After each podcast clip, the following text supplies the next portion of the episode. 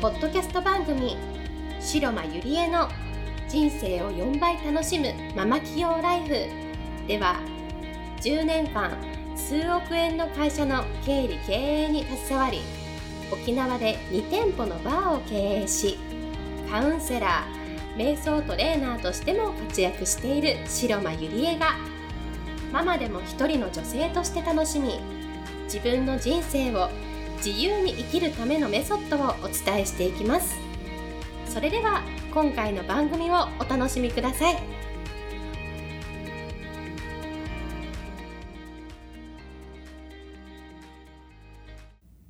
皆さんこんにちは。白間ゆりえです。今日も人生が4倍楽しくなるママ企業ライフに遊びに来ていただいてありがとうございます。えー、私は先日、那須の方に野外トレーニングに行ってまいりまして、えー、那須ってすっごく今朝晩寒いんですよね。多分気温は10度前後だと思うんですけれども、朝5時からトレーニングが始まるんですけれども、ちょっとその時に風邪をひいてしまいまして、あのこれでも声が出るようになったんですけれどもちょっと今日もあの撮っている時にもしかしたら咳とかするかもしれないんですけれども最後まで聞いていただけたら嬉しいです。はい、では早速今日の質問をいきたいと思います。はいえー、これはリアルにいただいた質問なんですけれども私は企業に勤めているんですが2人の子供を育てながら働いています。毎日あっという間に心の余裕もなく過ぎ去っています。女性が社会進出する中で、実際に子育てと仕事の両立、バランスはどのようにしていったらいいですかっていう質問です。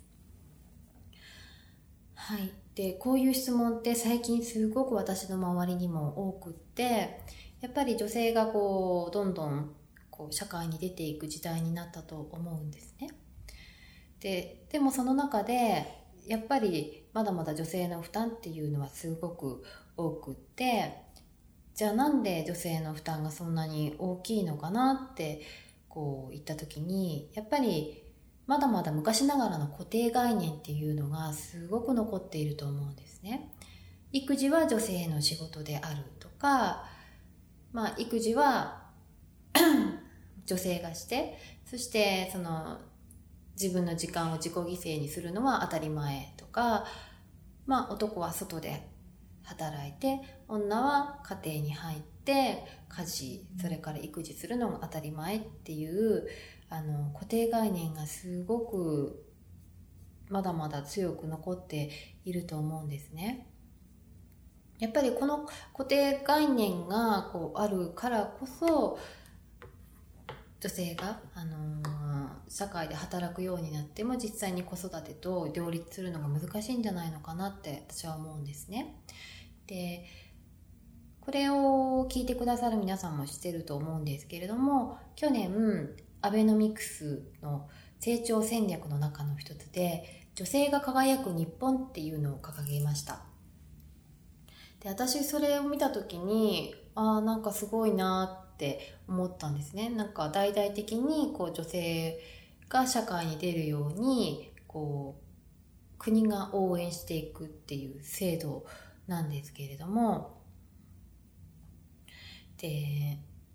まあ本当に近年周りを見てもその Facebook とか SNS とか見てもどんどんどんどん女性が好きなことで仕事をしましょうっていうのがすごくこう流行っているっていうかすごく目につくと思うんですけれどもだけれどもまだまだ実は日本ってすごく女性の社会進出は遅れていて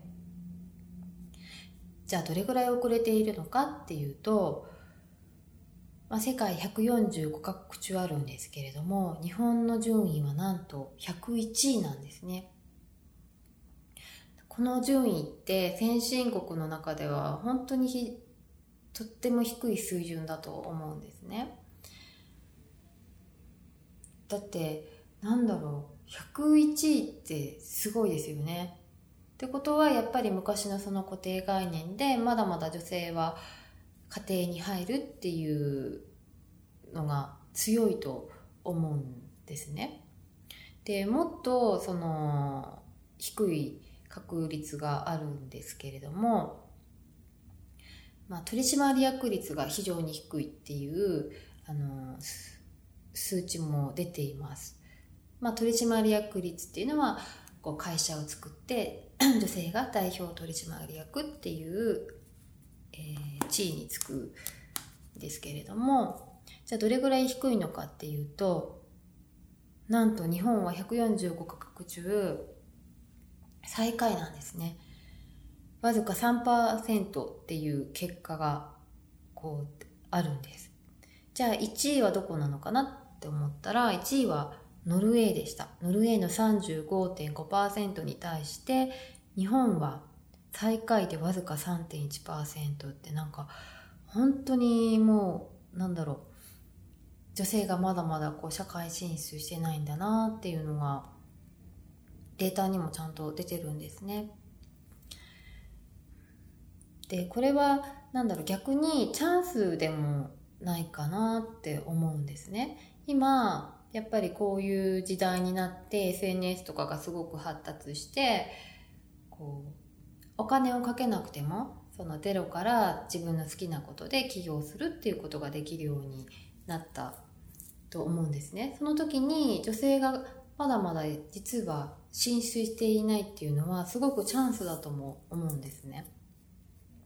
どんどんやりたいことで仕事をしていけるチャンスがまだまだ日本には逆にあるんじゃないのかなって思っています。で、私の周りにも本当に多いんですけれども、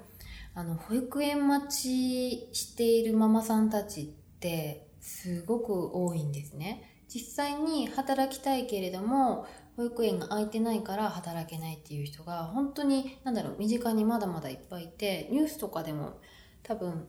見たことある人はいると思うんですけれども同じそのマンションの人でもまあ生まれても大体23歳になったママ友さんとかいるんですけれどもやっぱり保育園が空いてないっていうことであの 働けないんだっていうママさんとかそれからお友達でも預けたいけどいろいろ基準が保育園に入れるってこう旦那さんの年収とかそういう母子家庭とかってその年収とかでこう決まってくるんですけれども優先順位が決まってくるんですけれどもそれで全然預けられないからこうなんだろう働くことができないんだっていう現状が身近にすごくあるんですね。多分皆さんの周りにもそういう女性って多いと思うんですね。じゃあこのアベノミクスのその 女性が輝く日本ではどういう戦略をしてくれるのかなってこう見てみたんですけれどもまず、2017年までに約40万人分の保育の受け皿を整備し、待機児童解消を目指すということを掲げています。2017年ってもう来年のことなので、まあ、40万人、こう、保育園待ちしている人がいると思うんですけれども、それを解消すると掲げています。うん、なんか本当なのかなっていう感じもしますね。そして2020年の男性の育児休業取得率を13%にする。これは男性も一緒に育児休暇を取って一緒に子育てしていきましょうっていう制度だと思います。でもなかなか、まあ、テレビではこの間も男性が育児休暇を取って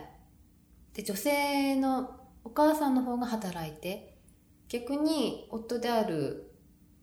お父さんの方がこう育児休暇を取って子供を育てているっていう特集をちょうど見たんですけれどもでもまだまだ私の周りにはお父さんがこう育児休暇を取るっていうのは全然見たことがないのでこれもなんかこう楽しみだなって思います。それから2020年の25歳から44歳の女性就業率を73%にする。なんかこれはすごいですよね。なんかほとんどの73%ってもう結構なパーセンテージだと思うんですけれども73%女性がこう働けるようにするっていう制度です。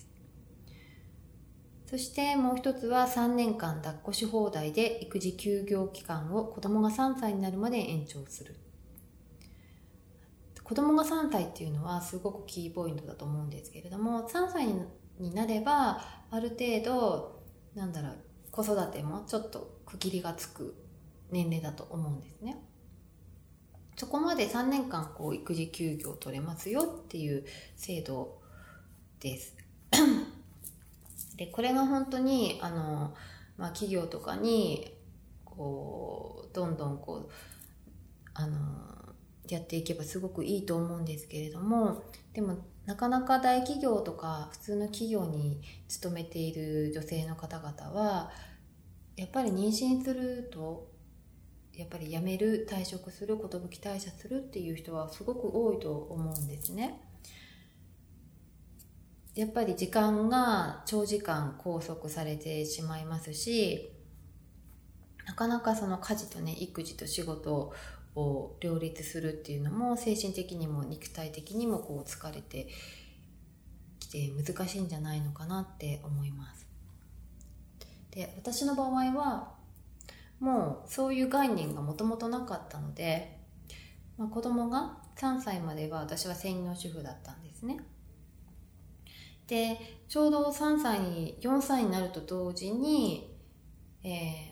夫の会社が突然倒産してしまってでそこから起業っていう形が始まったんですけれどもだからちょうどいいタイミングの流れで、まあ、自分のあの仕事を確立できたなって私は思うんですね。で子どもたちが今度は小学校になったら今度は自宅サロンを開業して自分の好きな時間にそして好きな時にできる。自分の好きな仕事をするっていう自宅サロンを開業しました。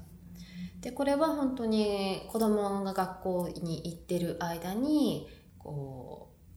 お家でねこうお客様を招いてこういろいろセッションとかカウンセリングとかしてたんですけれどもこれも普通に企業に働いている OL さん並みにあの収入を得ることができたのでやっぱり何でもねまずは挑戦してみることは大事だと思うんですね。企業に勤めながらやっぱり子供を育てていくっていうのは本当に大変なことだなって私は思うので是非 自分のできることから仕事を見つけてそしてこう子育てと両立バランスよく仕事ができる環境に自分で整えていくしかないと思うんですよね。やっぱり社会のことをこうやって待っていてもしょうがないですし、自分で選択して自分で決定権を持って、そして一つ一つ行動していくことしか、あのー、良くなる道っていうか、自分の人生が良くなることができないと思うので、ぜひ皆さんのそのやり方で、なんだろう一歩一歩こう手探りで探してそしてトライアンドエラーを繰り返しながらこう自分の道を見つけていただけたらなと思います。はいそれでは今日はこの辺で終わりにしたいと思います、えー、このポッドキャストでは皆さんの質問も随時受けていますので白間ゆりえと検索するとまあ、ブログとかホームページが出てくると思うんですね。そこにお問い合わせフォームがあるので、そこから何でもいいので、あの、聞いてみたいことをどんどん質問してみてください。それでは皆さんまた来週会いましょう。本日の番組はいかがでしたか？番組では白間ゆりえに聞いてみたいことを募集しています。ご質問は web 検索で白間ゆりえと検索ブログ内の問い合わせからご質問くださいまたこのオフィシャルウェブサイトでは無料メルマガやブログを配信中です次回も楽しみにお待ちください